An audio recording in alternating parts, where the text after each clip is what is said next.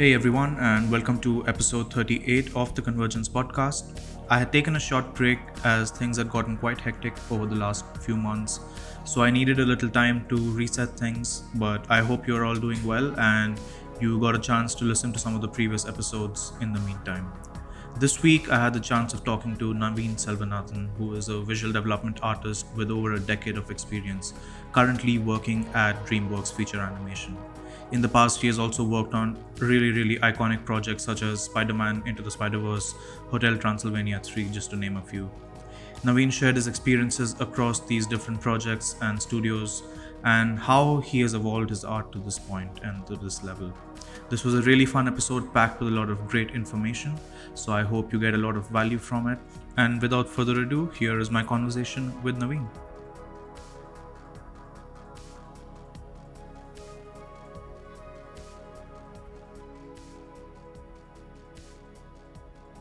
So before we get into the work itself, Naveen, I just want to know how long have you been working professionally for?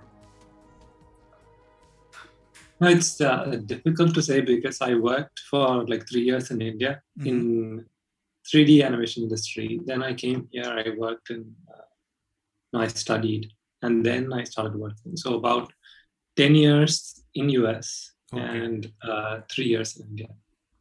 So, so what what prompted you to after working professionally for a couple of years in India, decide to study further and you know refine your skills? No, the kind of work that I got in India, they were not very satisfying artistically mm-hmm. uh, because you know it was a work that was outsourced from animation studios in the US, and a lot of it was work that they did not want to do in US. So they would have uh, you know everything set up uh, creatively in US and they'll just send it there to mm-hmm. get it executed. So, you know, you wouldn't have a lot of creative input in what you're doing there. Right. So I felt like, yeah, maybe if I uh, studied a little more and understood, you know, uh, how they were doing things, mm-hmm. maybe I could get to do what they were doing, okay. you know, in US. So, you know, that's what prompted me.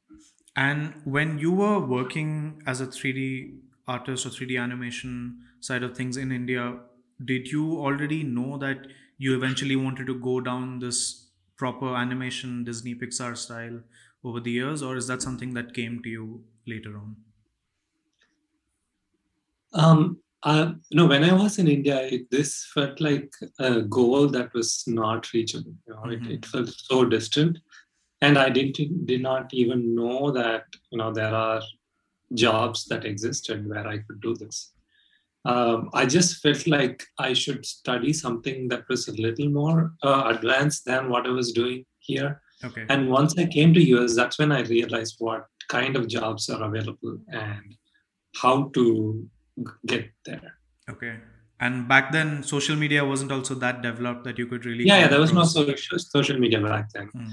and even uh, you know, internet. It was difficult to find things, you know, uh, because you know, uh, you have to know where to go to uh, you know get all this information. Mm-hmm. because of uh, the presence of social media now you can find out a lot more things. There are groups that uh, you know help people with yeah. uh, all this uh, information but back then there was nothing available.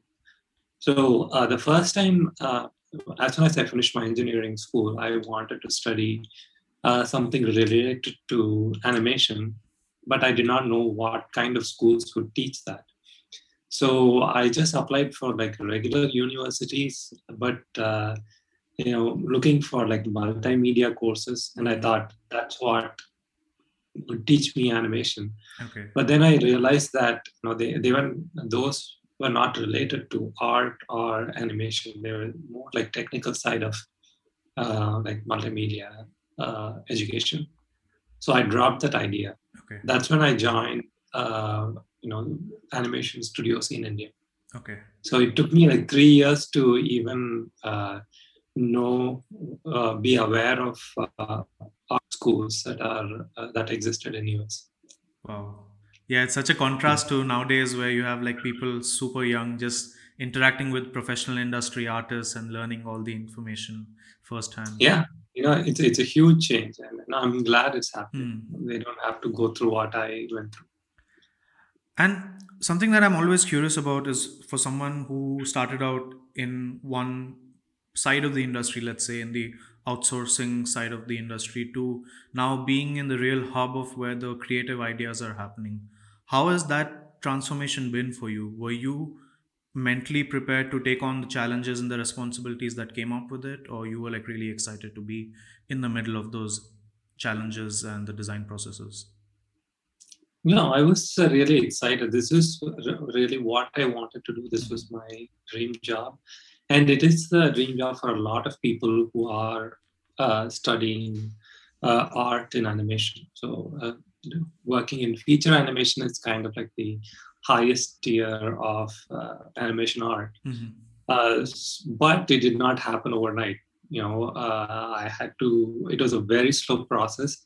So, uh, it's not like I just got it easily and then I'm like uh, um surprised at you know how the industry works and uh, being uncomfortable there. Mhm. Um, because it was a struggle, I had to learn everything before I uh, entered the industry, a lot of it before I entered the industry. So it was not uh, such a big surprise when I entered. Okay. Uh, no, for some people, they uh, you know they, they are very good when they come out of school and they also get lucky Mhm. with the timing and everything else so they might uh, feel a little surprised when they enter the industry at how everything is getting done but it was not the case for me No, I, I kind of understood everything Okay. i entered. Yeah, you really had to go through that grind and the slow process to get to yeah that point. yeah it was it was pretty slow yeah. So early on, what were some of your art influences that really made you think like, hey, this is an industry that I would like to be a part of? Um, no, when I came to US to study animation, I joined uh, 3D animation in uh, my school, Academy of Art University in San Francisco. Okay. And as soon as I joined, I realized that you know I could uh, just do a living by drawing and designing for animation. That's when I you know, uh, wanted to do that Mhm. before that i did not know that such a, uh job existed. So once i came to us uh, i realized that and then i switched to my major. And since then i've been you know, i was kind of moving towards that. Okay. So there was not any particular artist or whose journey you thought inspired you towards that particular industry, so to speak. not really because i did not know any artist when i came to us uh, you know, i was like so uh, you know i was so out of touch with uh, how this industry worked and i had very little knowledge. Uh, and i think now there's a lot more awareness about the all the veteran artists and um, how people worked in animation and how the industry worked. But back then i did not know anything. I just I learned everything after coming to US and uh, taking my first uh, semester. Hmm, okay. So something that I really wanted to discuss with you specifically is that you've done concept art and now visual development for animation as well. And Hmm. I feel like people often maybe get those two terminologies confused as to what exactly the responsibility would be as an artist in either side. So maybe you could elaborate your experiences about that. Uh, I think, yeah, they're not. Uh, visual development is more specifically the term used for animation industry, hmm and concept art is used for feature films, like uh, live action films, and for gaming. Okay. I think that is the main difference. Um, other than that, uh, you know, work-wise, I don't see a lot of difference. But there is a difference between uh, conceptual visual development and uh, production side of visual development. Okay. Because uh, at the initial stages of uh, an animated animated project, it is more conceptual. They call it the blue sky phase, where you're given given the freedom to just explore ideas. And then once the project starts, then it becomes a lot more focused and you are designing for a very specific situation in the movie uh, so the design has to work for that situation. So it is a lot more focused. Okay. And uh, but the conceptual phase is more uh, open. So I can kind of get away with a lot more ideas. For somebody who's trying to break into the industry, now, like you said, the kind of work required to work in animation versus to work in feature films or video games is different purely because of the kind of IPs that are being developed are different. Yeah. Does does it make sense for somebody to create a portfolio that can holistically apply to all these industries, or should they be a bit more targeted towards their approach? Uh, but it is possible. There are some artists who are kind of good at both. hmm Uh, you have to just be, uh, you know, there are a lot of the things they are common between animation and uh, live action and uh, gaming industries. It is like having like a really good sense of lighting Mhm. and uh, composition, things like that. So if you are really good at it, uh, both the industries can uh, utilize your uh, talent. Uh, and also having a realistic sense of lighting. Mm. Animation sometimes it tends to be a little more, um, you know, exaggerated the lighting and the colors. So if you have um, pieces that are grounded in more uh, realistic uh, lighting and color, then uh, you know you can um, potentially work in both animation and uh, in uh, live action. There are a few concept artists like Ryan Lang or Craig Mullins. They work in both the uh, you know, both the industries. Yeah, I mean, those two are pure masters of their craft. So Yeah. there's so much we can learn from the way they approach it as well. And even in your work, I've seen like the way you bring in the lighting is extremely realistic and extremely beautiful because you're able to convey fairly complicated scenes through simple shapes because the lighting looks so believable. So, how did you get to this point? Like, were you studying from movies? Were you studying from photographs or just painting? How was it? First of all, yeah, thank you. Thanks for you know, the, the kind words. Uh, yeah, I was uh, learning from everywhere. You know, uh, animated movies, live action movies, and you know, if I see like an ad uh, with like nice lighting, I'll try to do a study, master study of it, and also from master artists. Mhm. A lot of the uh, live action movies and animated movies, they they take inspiration from um, these master artists um, and their paintings, you know, how they uh, dealt with color and lighting, how they controlled the light, so your eyes would focus on where they want your eyes to focus on. You know, these concepts are used in you know all the industries, all the creative industries. So you know, I uh, took inspiration from that as well. That's how you uh, uh, you know control your uh, details and uh, bring focus to the focal point in a painting. Were there any particular movies that you can recall at this point that you know that you studied often to really understand how that particular film got it right? Um, you know, a lot of uh, Roger Deakins um movies I, I love uh, because he has both uh, complicated lighting setup and also like very simple setups that are really striking. So um, animation they often tend to be very uh, focused and sometimes like too direct and simplistic. But in live action movies like that of uh, Roger Deakins, Mhm. uh, he uh, he has a little more sophisticated and complex lighting setups. So I, I love uh, looking at his work, and uh, a lot of the older movies, like um, I think Barry uh, Lyndon, uh, Uh-huh. that's a movie where they did not use any uh, artificial light, and most of the uh, lighting is beautiful. So it, it is great to kind of learn from movies that are lit more naturally at first, and then move to more, uh, you know, studio lit movies. And it is important to learn uh, both uh, kind of lighting, so you know you're a little more versatile. Yeah, that's a great point. That way, you know that for what situation you might be in, you can Mhm. manipulate the lighting. Yeah, and you know your uh, paintings won't look the same. So, uh, sometimes realistic lighting may not work for your uh, uh, scene. Mhm. You need a little more uh, studio lighting for, to kind of highlight the face and uh, uh, to show more of the scene. Realistic lighting might uh, become too dark, or uh, you know, um, it may not be as interesting. Mm. So, you know, you, you have to be more versatile. Yeah, oftentimes in animation, I almost look at it similar to stage lighting for plays. Mhm. The way they really Mm. focus in on a particular character, and it's pretty interesting to see the similarities in there. Mhm. And another thing I wanted to talk about your own art style at the moment. Like you've almost simplified your work to a point where just key shapes are able to depict the scene. But starting out, was your work already like that, or did you go through the process of doing like much more detailed work?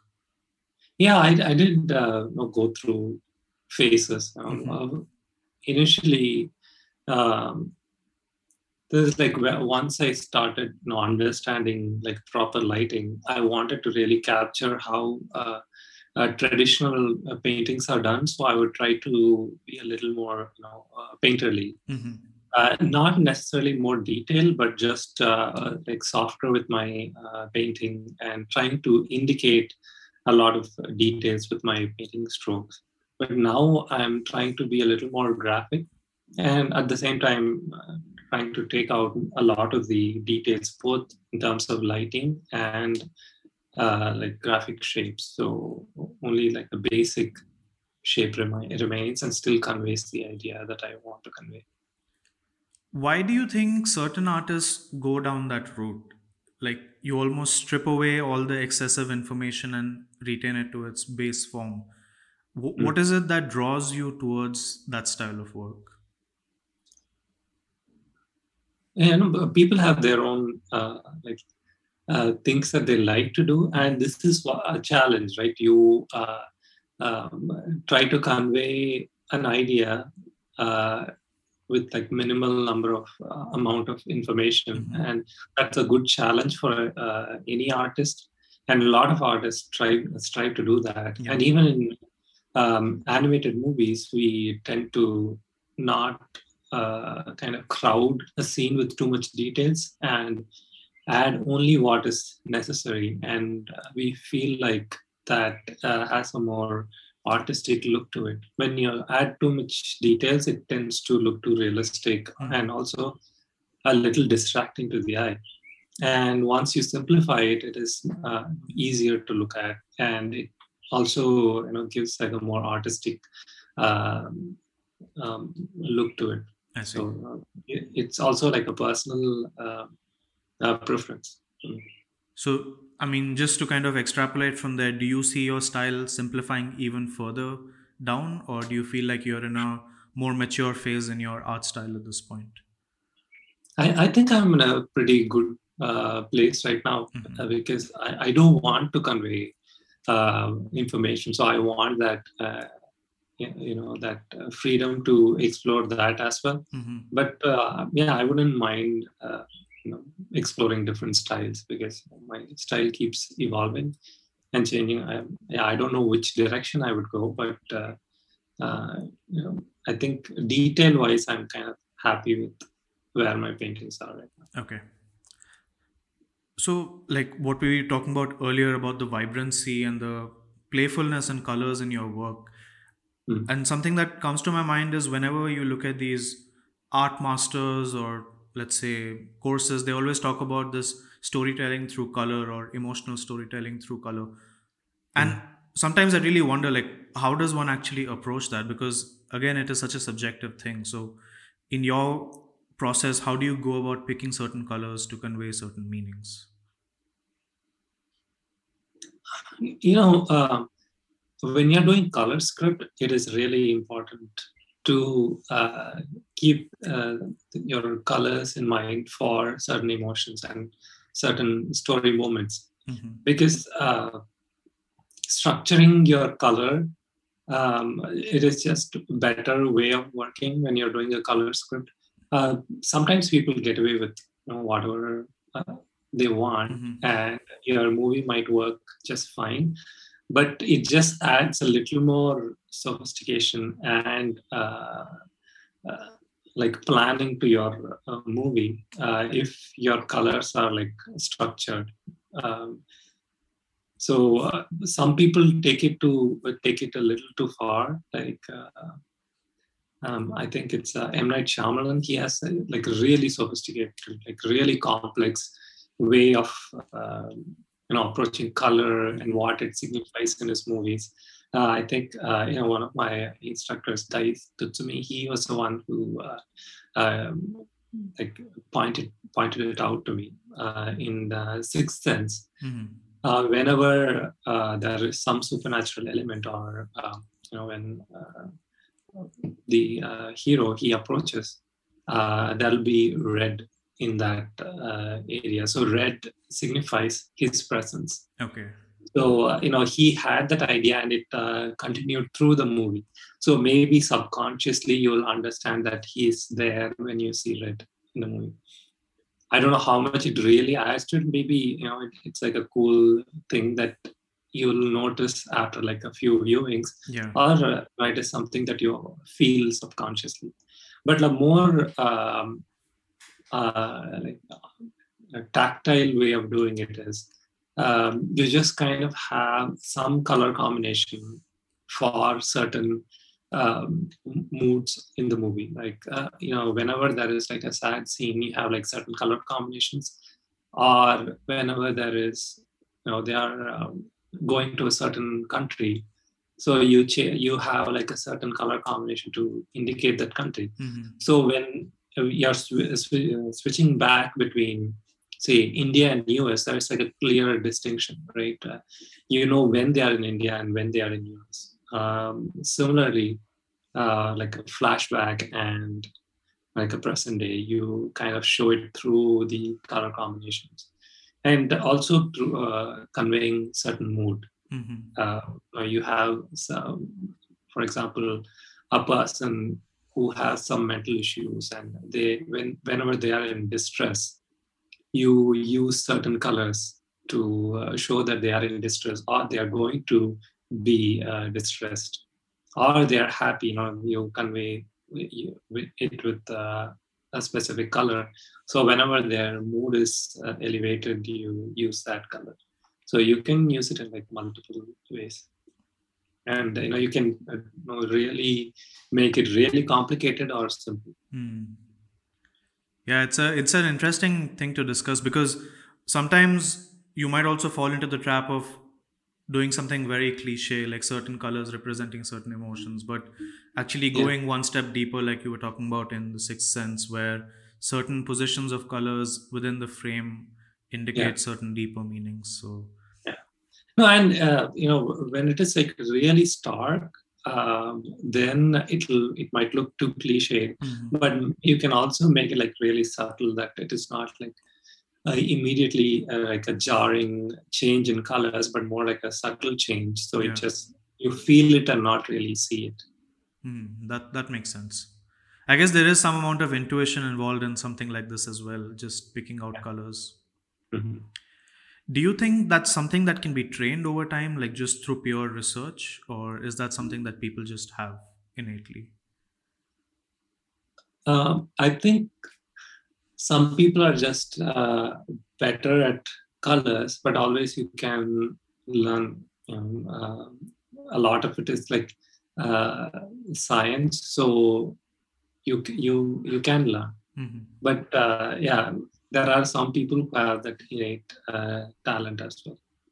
So maybe they'll get it easily, more easily than others. Mm-hmm. But always you can get better.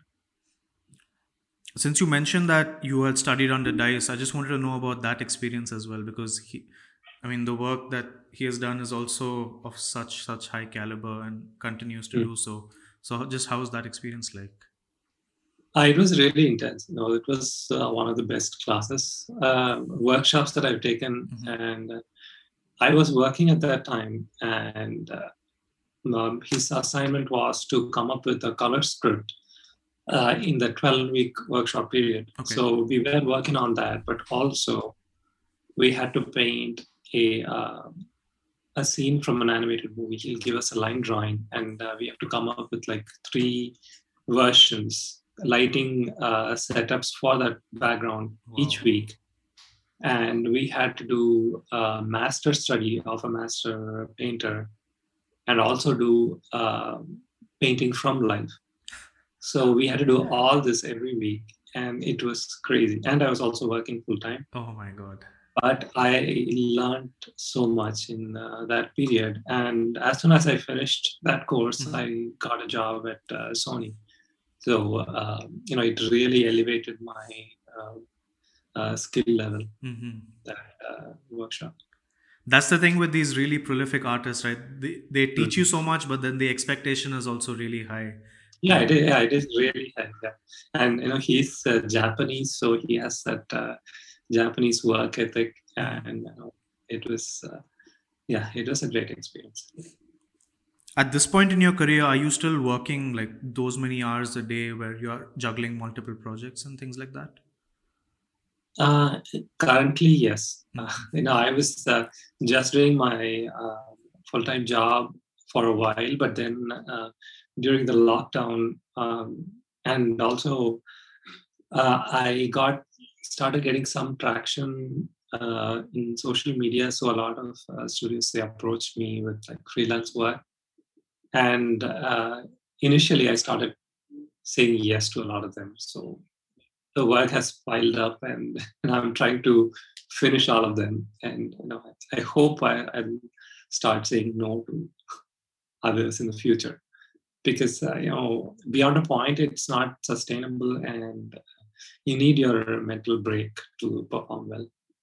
So you know, right now i'm like quite uh, you know busy mm. with all the freelance work. So these freelance projects what's the kind of duration that you generally take them up for? Are they like small bursts of gigs or long-term projects with companies? Um, a lot of them they uh, uh, go on for like a couple of months mm. usually. So uh, there are some projects which are in production. So uh, they uh, might want your help for a longer period but then you know usually I'll kind of uh, say I'm, I'm, I'm done with this. Okay. So um, yeah, I'd like to take a break. Uh, but uh, there are projects where, which are in their initial stages where they just need the conceptual work. So that will be for like a month to two months. So that's like the more ideal freelance project that I like to work on. Okay. But while all this is happening, you also are working full time with DreamWorks yes. right now. Okay. Mm-hmm. Yeah. So, I mean, I just want to know more about your experiences in these biggest studios. Like we said at the beginning of the conversation, these are companies that people really, really want to work for. And mm. again, with that, there's also a lot of expectation in terms of quality with these studios. So, yeah. how's your experience been and just how you tackle these situations over there? Oh, that's a kind of a, a broad question. Uh, you know, overall, it has been a great experience uh, because as you become more experienced, uh, you know how to tackle different assignments easily, and you know, uh, it just your uh, life becomes a lot easier. But still, you sometimes you get challenges where you know you're struggling. Uh, so that's always the case. But initially, it was a struggle because in this industry, everyone is good. Now the people around you, they're all at the top of their game. So you are competing with them. And uh, so you have to work at their caliber. So that is there is always that uh, insecurity and stress that you feel, uh, especially on projects that are a little more uh, prestigious, where they only pick the people with the highest talent. So there is that added pressure. Um, but overall, I've been, you know, doing okay. Know, yeah, and since you know, I'm with every project, you learn something new, and your repertoire of uh, skill uh, it increases. So you gain more confidence and feel like you can face whatever is thrown at you. Just to get a bit more specific and granular about the production pipeline itself for those who might be, you know, students or just getting into the industry, What's a typical pipeline like in these animation features? How many people are part of the VizDev teams, concept teams, and what's the structuring like? Um, you know, initially it's usually very small. Like Mhm. uh, it probably starts with like three people, Oh, okay. and yeah, and it might expand to like six or seven uh, artists in the vis dev uh, team. Uh, but the standard is around uh, you know six Okay. artists. Yeah. And And, uh, and some studios they might want it get really uh, fast, so they might hire a few more people uh, to get the work done. Okay. But the standard is around like six uh, artists, six to seven artists. So these six to seven artists are they all like of equal, let's say, level of experience, or is there like a senior artist leading these teams and some junior artists, some mid-level artists, or is everyone just sort of at their own skill level and doing their thing? Usually they'll have a few senior Western artists. Okay. Well, there is the uh, highest position is the production designer, and then below them is the art director, Mhm. and below the art director are all the vis dev artists. Okay. And in among the vis dev artists, you'll have some who are senior; they'll have like uh, five to ten years experience or more, and then you have a few junior artists as well. So when you are working on a particular shot, let's say of a feature film, what's the process of actually starting that particular concept? Do they hand you a color script or is it like a script part of the script which you I mean which describes what you need to design and uh, essentially flesh out? How is the process like? Uh, we usually have the script of the movie, so from that we know what the uh, location is going to look like. So th- this depends on what kind of assignment I'm getting. You know, there, there are like so many different um, kind of you know work that might that I might get. hmm So if it is uh, location design, then we'll read the script or sometimes even the storyboard. If the storyboard is ready, and then uh, come up with a location that will match that storyboard. But the storyboard sometimes may not be ready, Okay. and our design will dictate how the storyboard is designed. So we'll read the uh, script and come up with the location. Uh, like uh, it'll go through like a rough concept phase where we'll come, we'll have a lot of ideas, and then you'll start narrowing it down, and then you'll have like a couple of location paintings which are really detailed Mhm. with uh, texture information and you know uh, all the uh, like more detailed designed objects within that space. Okay. So that's how a location design works. And if it is uh, like a lighting key, then uh, that will be a, a different case. Now, even within lighting key, you have like just a generalized lighting setup for that scene where uh, uh, you're just kind of giving the idea of how that uh, location should look like hmm and then the specific lighting key which is uh, towards the end of the production where you're informing the lighting artist how the scene has to be lit and how the characters have to be lit how the face has to be lit and uh, you know like very specific information so you know, um, you know it is like almost like the final frame of that animated shot Wow, that's So, really uh, interesting. yeah. Yeah, and the reason I'm asking these questions, like really specific about the process, is just to give the listeners a sense of what it feels like being in those situations, working on a production like this. Are there times where the lighting artists say, like, hey, the lighting that you've designed may not work out, so things need to be changed? And how long do those turnaround times generally go on for? Um, you know, usually we'll uh, when we are doing the final lighting, we'll already get uh, like a rendered shot Mhm. of the um, you know the location and the characters. So we have to come up with a concept that will Okay. work for the lighting artist, and they wouldn't usually push back. It will be the director Okay. who will uh, uh, tell us that you know this is not going to work, and uh, uh, you know you have to do something different and it is the lighter's duty is to execute what we kind of give, give them I see. So, And- uh, no, sorry, go ahead. Go yeah so it'll you will usually get a scene, not a shot. Okay. So in this scene, you have to um, it has to hook up with each uh, shot, so it is cohesive. So uh, you know, one once we have like one lighting setup for that shot, then we use that as like the master, and then try to match it for the other shots within the scene. Um, so you know that that's how final lighting works. Mm, that's fascinating. That I think, yeah, I think it opens up the amount of creative choices that you have quite a bit. You can actually dictate how the final lighting in the film could end up looking like, I suppose. Yeah, uh, at that time, yeah, we'll uh, have to come up with uh, lighting ideas sometimes. Right? It's not just like lighting to kind of show the face and just show the environment, but uh, coming up with uh, more conceptual lighting, like oh, I want this to look like a film noir um, um, shot. You know, I want it uh, to be reminiscent of that Mhm. era and evoke that feeling, or you know, something from like a 70s movie, or you know, you can uh, kind of come up with like cool concepts at that time. So, you know, yeah, it's a, a fun uh, assignment. Hmm. Lighting is usually like a lot of fun.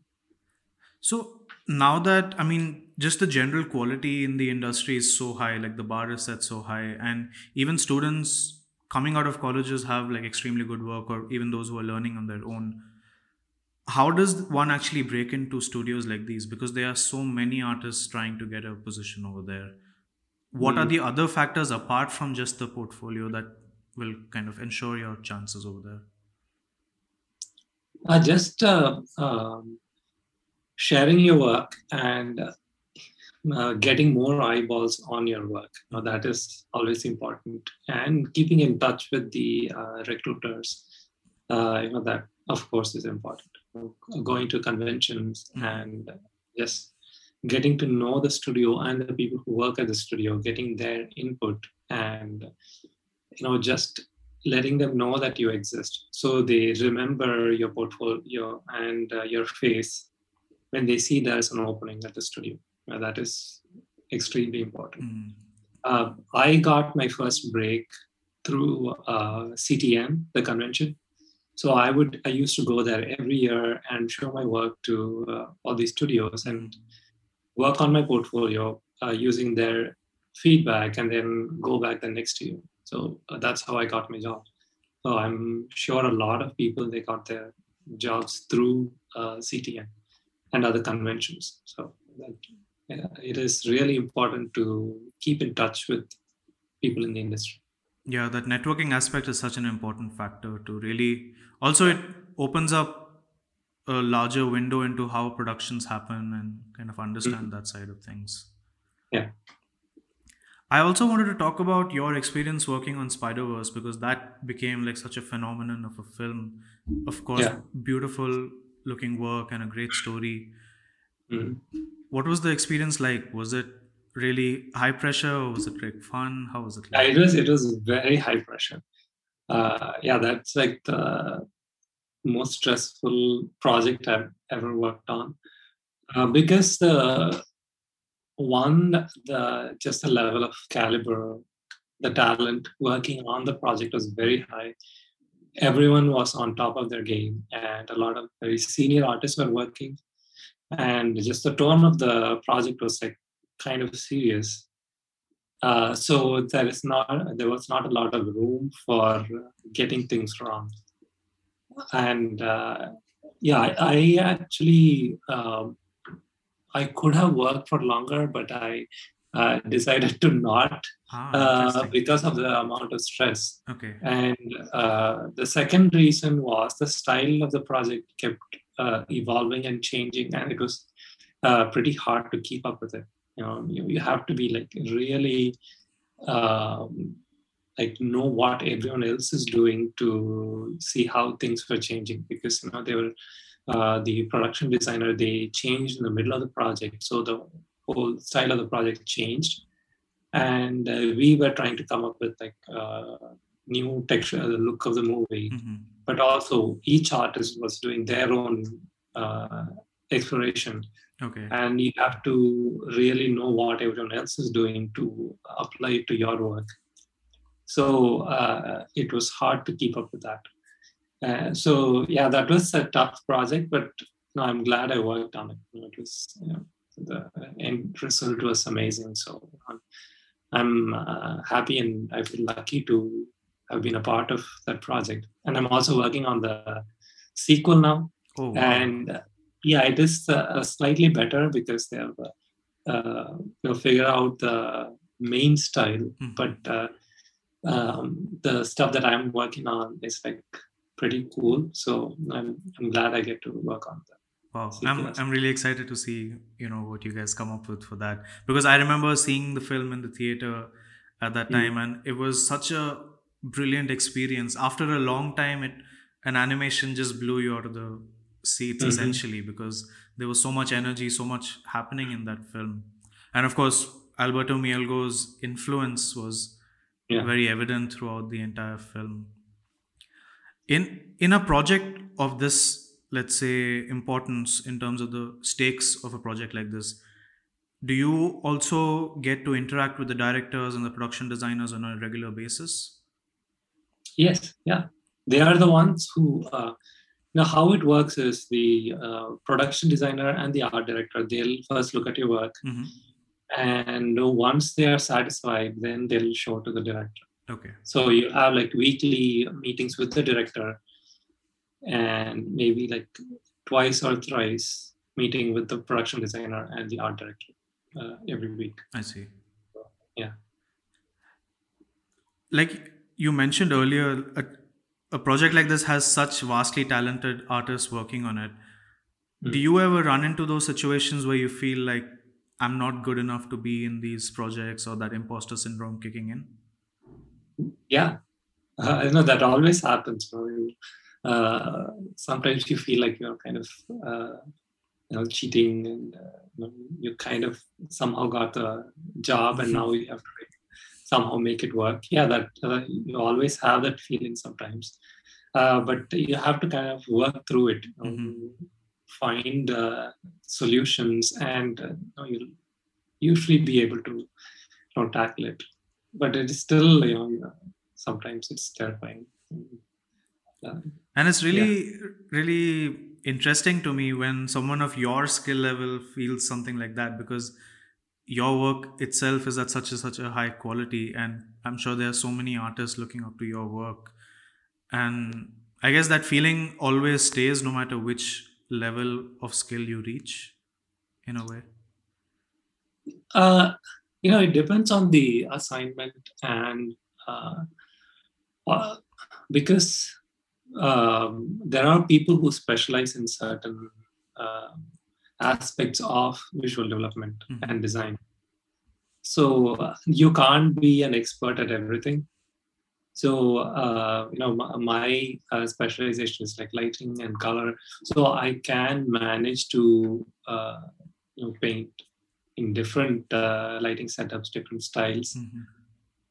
Uh, I'm a good designer, but I'm not like the greatest designer. okay You know, there are people who are like really, really good at uh, layout design and coming up with like cool uh, ideas for design.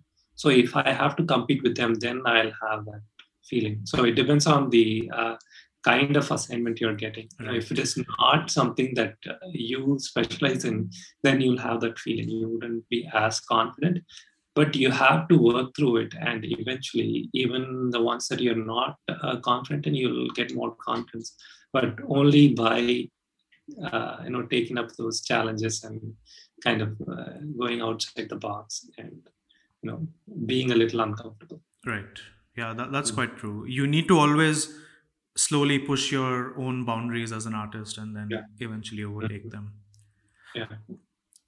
You also do a lot of book covers and book illustrations. I wanted to just touch upon that as well because that's such a different environment compared to the production side of things. What drew Yeah. you towards book illustrations?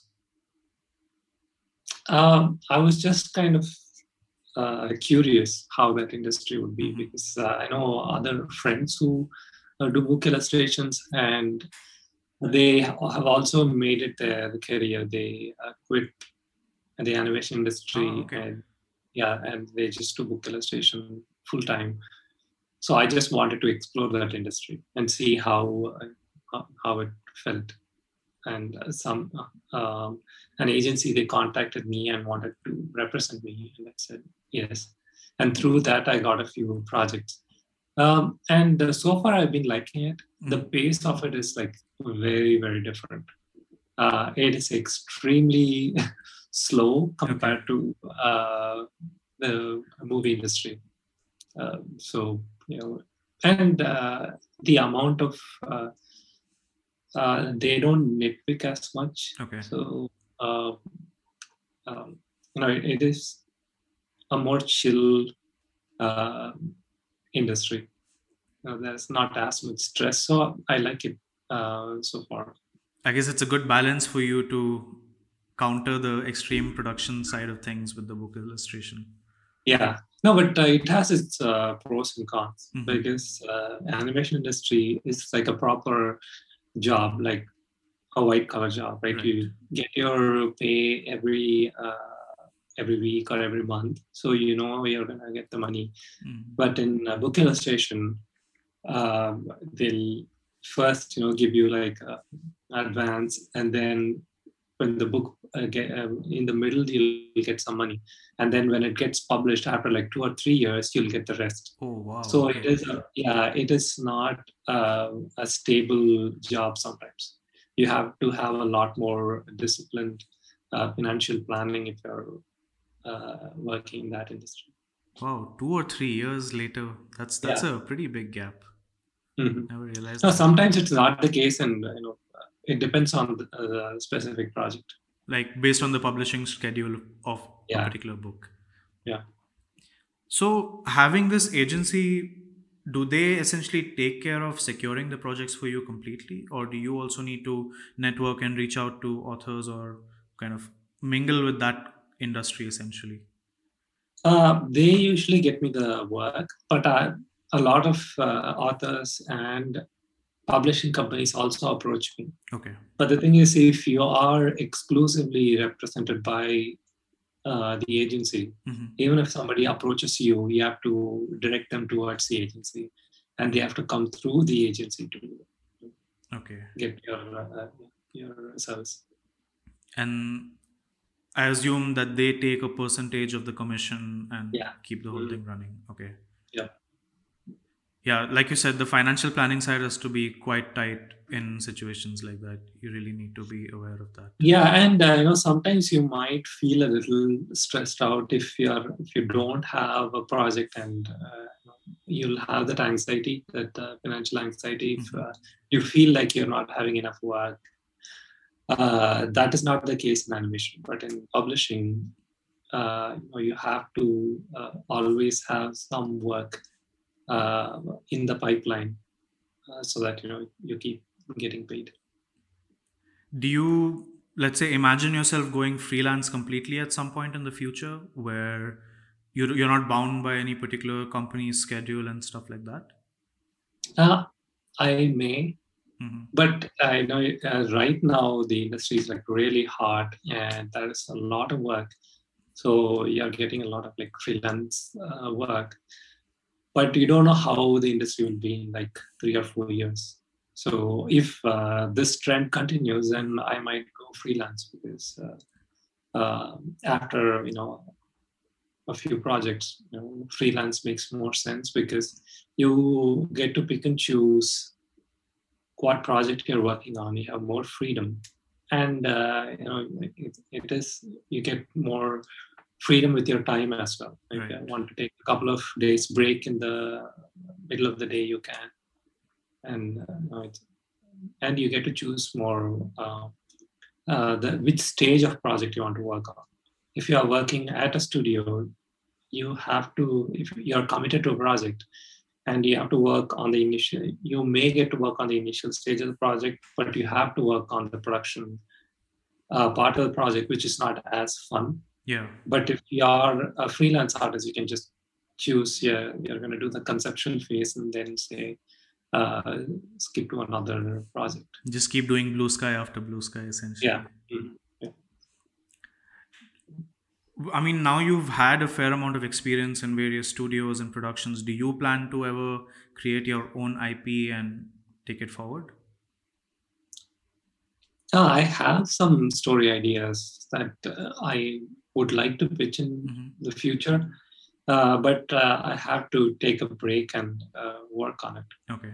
Uh, because the your uh, there is the chance of your project becoming a success increases if you put some effort into it and you know have like a more fully fleshed uh, out uh, story idea you know, like writing a few pages of the script or um, you know making it into a graphic novel first things like that. So th- that takes time.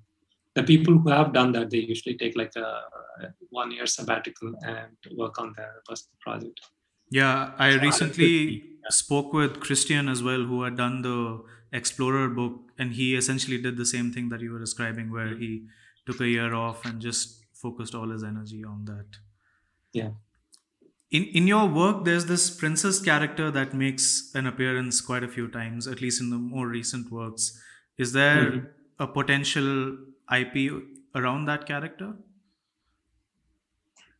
Not right now. It was just something that I did for fun. Okay. I was exploring like a style of painting and it just lent uh, nicely with that. So I don't have any uh, like story behind her, but no, um, I might be like motivated and write something.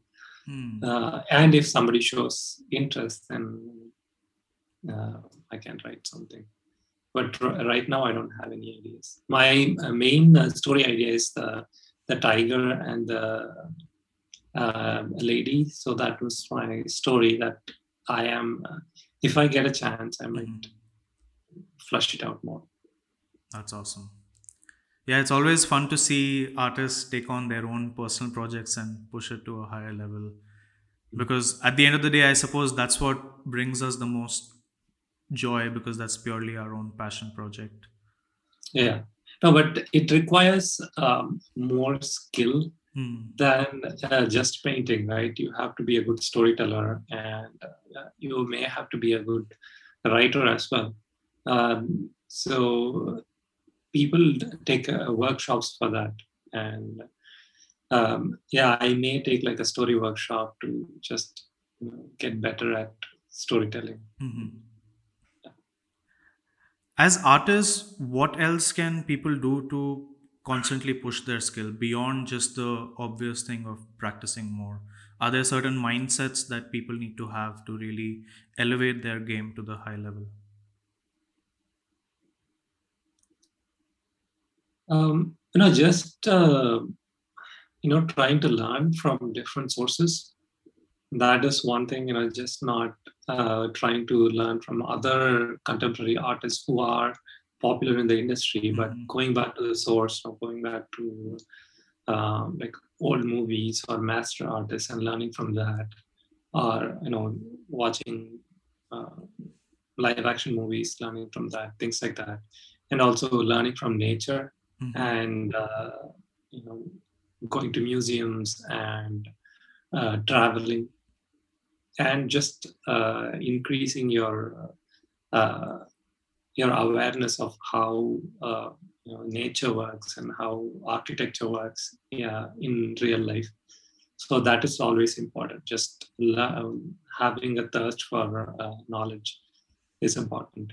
And also not uh, getting stressed out or uh, when someone else finds success uh, you know you have to uh, learn from how they succeeded and uh, you know not lose hope from that. You know, yeah. that that's also important. You know you'll see other people who are at your level uh, who went to school with you. They might find success and uh, you know that might uh, hit you hard but then you have to recover from it fast and just see what you can learn from it you know that's another um, you know important thing. yeah that's a tough one uh, yeah. because especially in this age where you can literally see everyone's successes it's you have mm-hmm. to be really grounded and understand what your artistic path is and you stay true Yeah. to that. Yeah. No, and you know, uh, some people get it faster, and for some people it takes time. But if you just keep working at it, you'll eventually make it. But yeah, you shouldn't give up hope and uh, just uh, feel like oh, you, you didn't find that success soon enough, so you're just going to give up. Yeah. So it's not, you know, uh, if you are, uh, you know, dedicated and you keep at it, you know, eventually you'll find success. I was, so you know, um, my case is like a good example. Know, I didn't get anything easily. Know, I, I had to uh, go through the ringer, and it was a very step by step, slow process. So, you know, yeah, eventually you will find something. Yeah. Eh, And like you said earlier during the conversation, luck is also a factor in it. But luck manifests only when you're constantly working towards developing yourself. Yeah, you know, luck is like uh, timing, right? So you have to be available at the right time.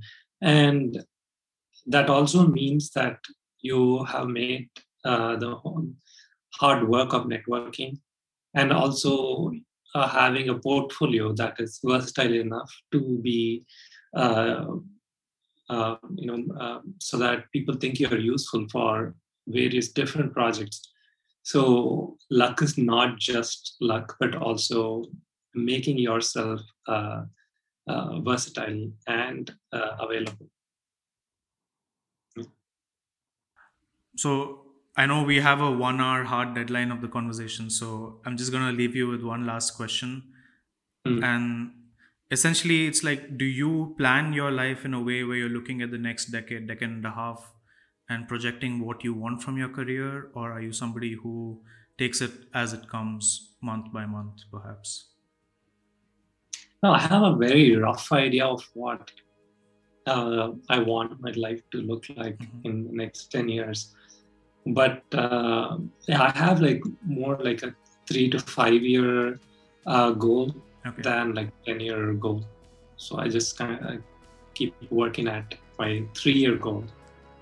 So it is, uh, I, the goal is achievable and, you know, I exactly know what I have to do to Mhm. achieve it. Awesome. Well, I'm really looking forward to what you come up with in the next three years and then the five years. And I have to say, like, this was a very information packed conversation, and people can really pick out very tangible pieces of advice to really understand how the industry works at that top level. So I really appreciate all the information you provided. Cool. Yeah, glad uh, you know you thought it was useful, and it was a pleasure talking to you. Awesome. Well, have a great day ahead, and I hope Bye. we stay connected and looking forward to what you come up with. All right, take care. Take care. Bye bye.